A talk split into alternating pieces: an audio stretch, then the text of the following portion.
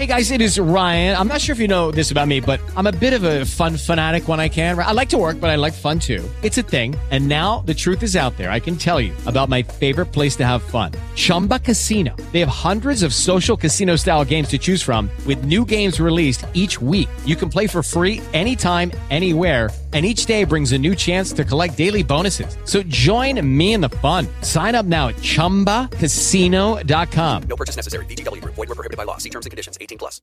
With Lucky Land slots, you can get lucky just about anywhere. Dearly beloved, we are gathered here today to. Has anyone seen the bride and groom? Sorry, sorry, we're here. We were getting lucky in the limo and we lost track of time. No, Lucky Land Casino, with cash prizes that add up quicker than a guest registry. In that case, I pronounce you lucky. Play for free at LuckyLandSlots.com. Daily bonuses are waiting. No purchase necessary. Void where prohibited by law. 18 plus. Terms and conditions apply. See website for details.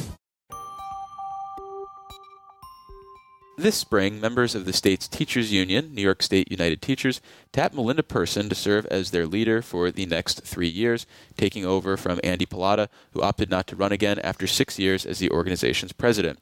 And Melinda joins us to talk about her new role and much more. Welcome to the show, President Person. Thanks, Dave. Thanks for having me. So, what made you want to be the president of NYSUT in the first place?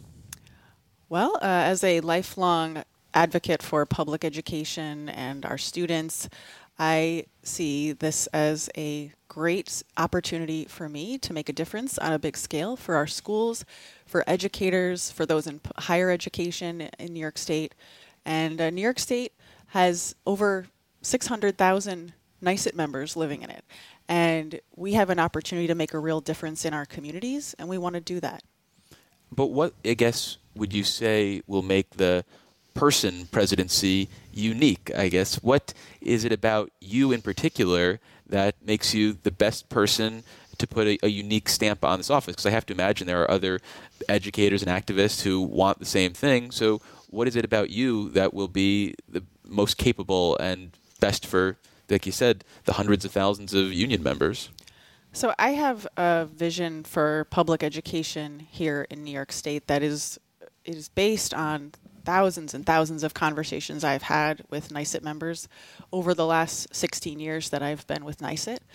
Our members are interested most of all in our professions, defending our professions, making sure that going into the profession of education or uh, school staff generally is an enticing and rewarding career.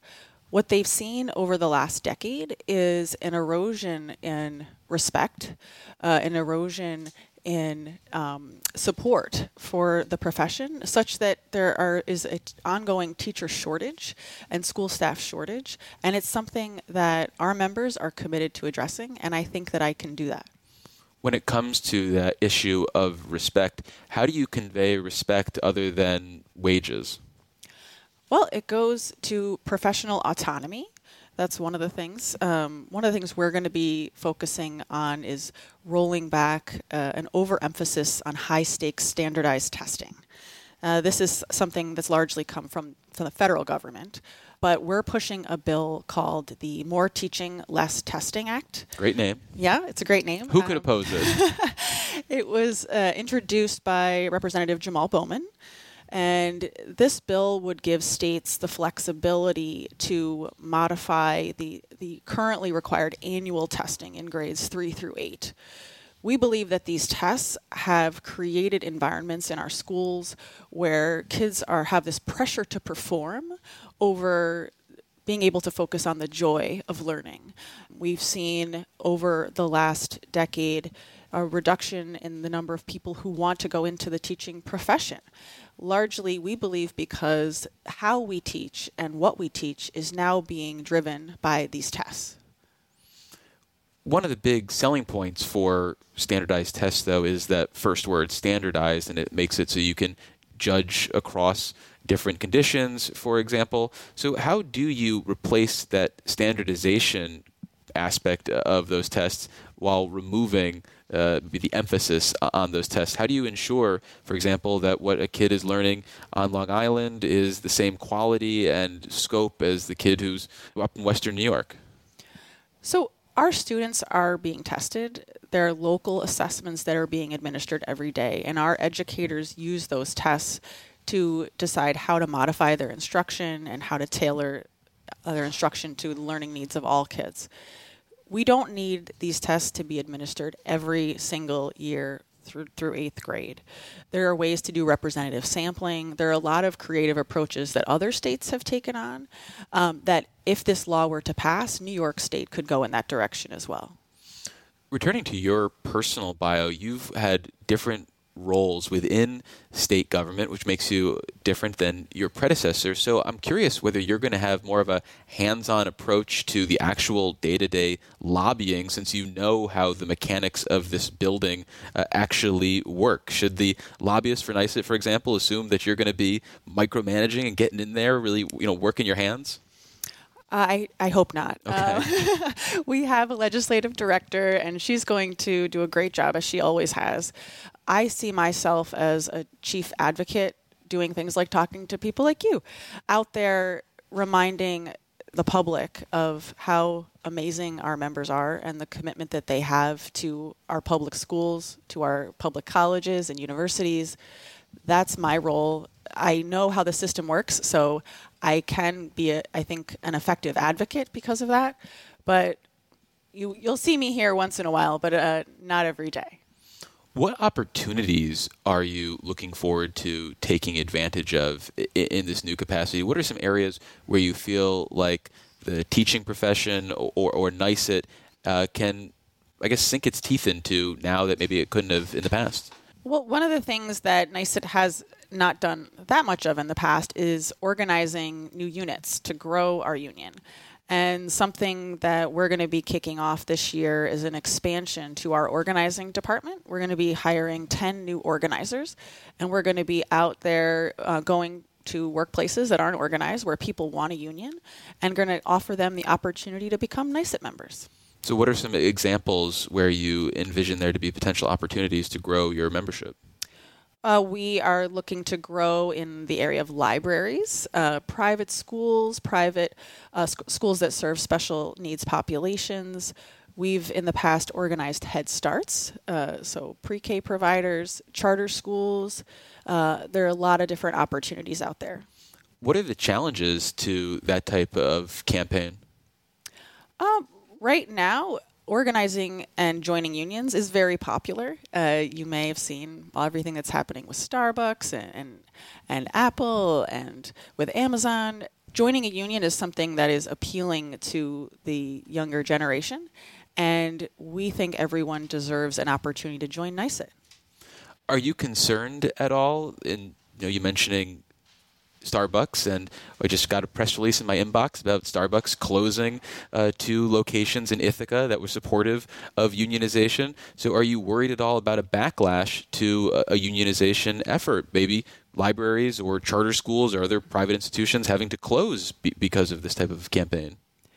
No, we're not worried about that. We believe that unions make workplaces better, stronger, and happy employees, well compensated employees, employees with a voice on the job. They make their workplaces better, and the services that are provided, they're better to whoever they're serving. Well, for listeners just joining us, uh, let me reintroduce you to our guest. We're speaking with Melinda Person, who was recently elected president of New York State United Teachers. And across the street from us at the Capitol, state education officials have been really champing at the, the bit to examine the state's foundation aid formula, which, if updated, would change the allocation of the bulk of state education aid. Is NYSUT supportive of updating that formula to better reflect New York's uh, current population and needs? Yes, we are. Um, the original formula, which I actually helped to work on back in 2007, was based on data at the time. And a lot has changed since then. The regional cost factors, the needs index- indexes that they use, the census data, right? There's a lot of data that needs updating. And we do support the effort that the education department is pushing to update the formula and to revise it on an ongoing basis because things change over time. Any concerns that if the formula is updated in a meaningful way, that there are going to be new winners and losers, and essentially people in certain districts that benefit from the current formula and are going to find themselves not bringing in as much state aid uh, under a, a new formula? And if so, how do you go uh, about uh, addressing that? Do they simply just have to live with less aid uh, under the new formula? I mean, any changes that are made based on revised data are based on data, right? We think that the formula should be driving aid in a way that based, you know, how many kids do you have? What are the needs of your student population? What are the regional costs of the region that you're you're from? I would wait to see what the formula does. I wouldn't presume that there will be winners and losers because the times have changed and the needs of our students have only increased since the original formation of the formula. So, do you anticipate that a revision of the formula would essentially just consist of saying all school districts need to get more money than they're currently getting? Not necessarily. I would just say I, it's hard for me to predict at this point what the I feel like you're probably pretty smart, though, and you know, having worked in the budget office and the assembly, have an idea of how these types of things could play out. So, you don't think that there's a possibility that there would be some schools that they'd say, you know, based on the way things were calculated previously and based on the dynamic now, you know, you're getting too much state aid. You don't think that's a realistic possibility? anything's possible, but I would say that I would need to see the actual data and see what has happened. It's been almost over 15 years now. We need to look at this, look at the data, update it, and see what our students need. And speaking of the foundation aid formula, in this year's budget, we had the third and final year of a phase in of a complete foundation aid funding in New York. Where does that go from now? Is it just a question of revisiting the foundation aid formula, or do there need to be other future increases in state aid that we should be thinking about, that you're thinking about building up now for the next budget now, I don't know, 10 months away? Well, there obviously need to be adjustments for inflationary cost increases, but I think one of the areas that we need to invest more in is in pre K education. That is an area where we created a universal pre K program many, many years ago. And again, va- based on costs and data at the time, I think that's a formula that we are going to be looking at updating as well and increasing state investment in those programs because we know how important early investment in pre K is. Well, finally, we recently spoke with a school library media specialist about the fact that people in their profession have been coming uh, under fire for the materials they make available for kids, whether it's things that deal with uh, our, our state's relationship uh, with slavery or whether it has to do with LGBTQ New Yorkers. And I'm curious when you think about how educators talk about those issues more broadly since they've been coming uh, under fire in states around the country and I have to imagine in some localities uh, around New York. What do you view as the union's role in going to bat for those teachers? Well, our members have always had a commitment to teaching honest history and affirming all of our students' freedom to be who they are at school. We are supportive of creating inclusive learning environments and places where all of our students feel like they belong. And we're going to keep doing that. That is something that we've always been for, and we will do everything we can to make sure that our students' learning environments are protected. So, how are you enjoying the job so far? So far, I really like it. It's been busy and exciting, and mostly I have loved visiting schools and being with our members. They are the best humans on the earth. Well, we've been speaking with Melinda Person. She is the new president of New York State United Teachers. Melinda, thank you so much and good luck on the job. Thanks. And for more Capitol Press Room content, visit capitolpressroom.org or wherever you download your favorite podcasts. And if you listen to us from an Apple device, make sure to leave us a rating and a review so it helps other people find the show.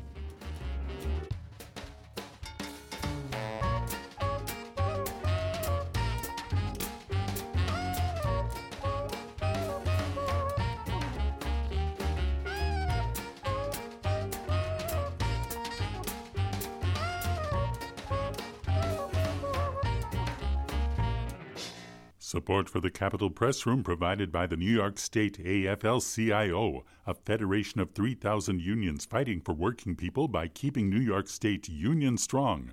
Visit unionstrongny.org for more information. Join us again for Capitol Press Room, a production of WCNY Connected, Syracuse.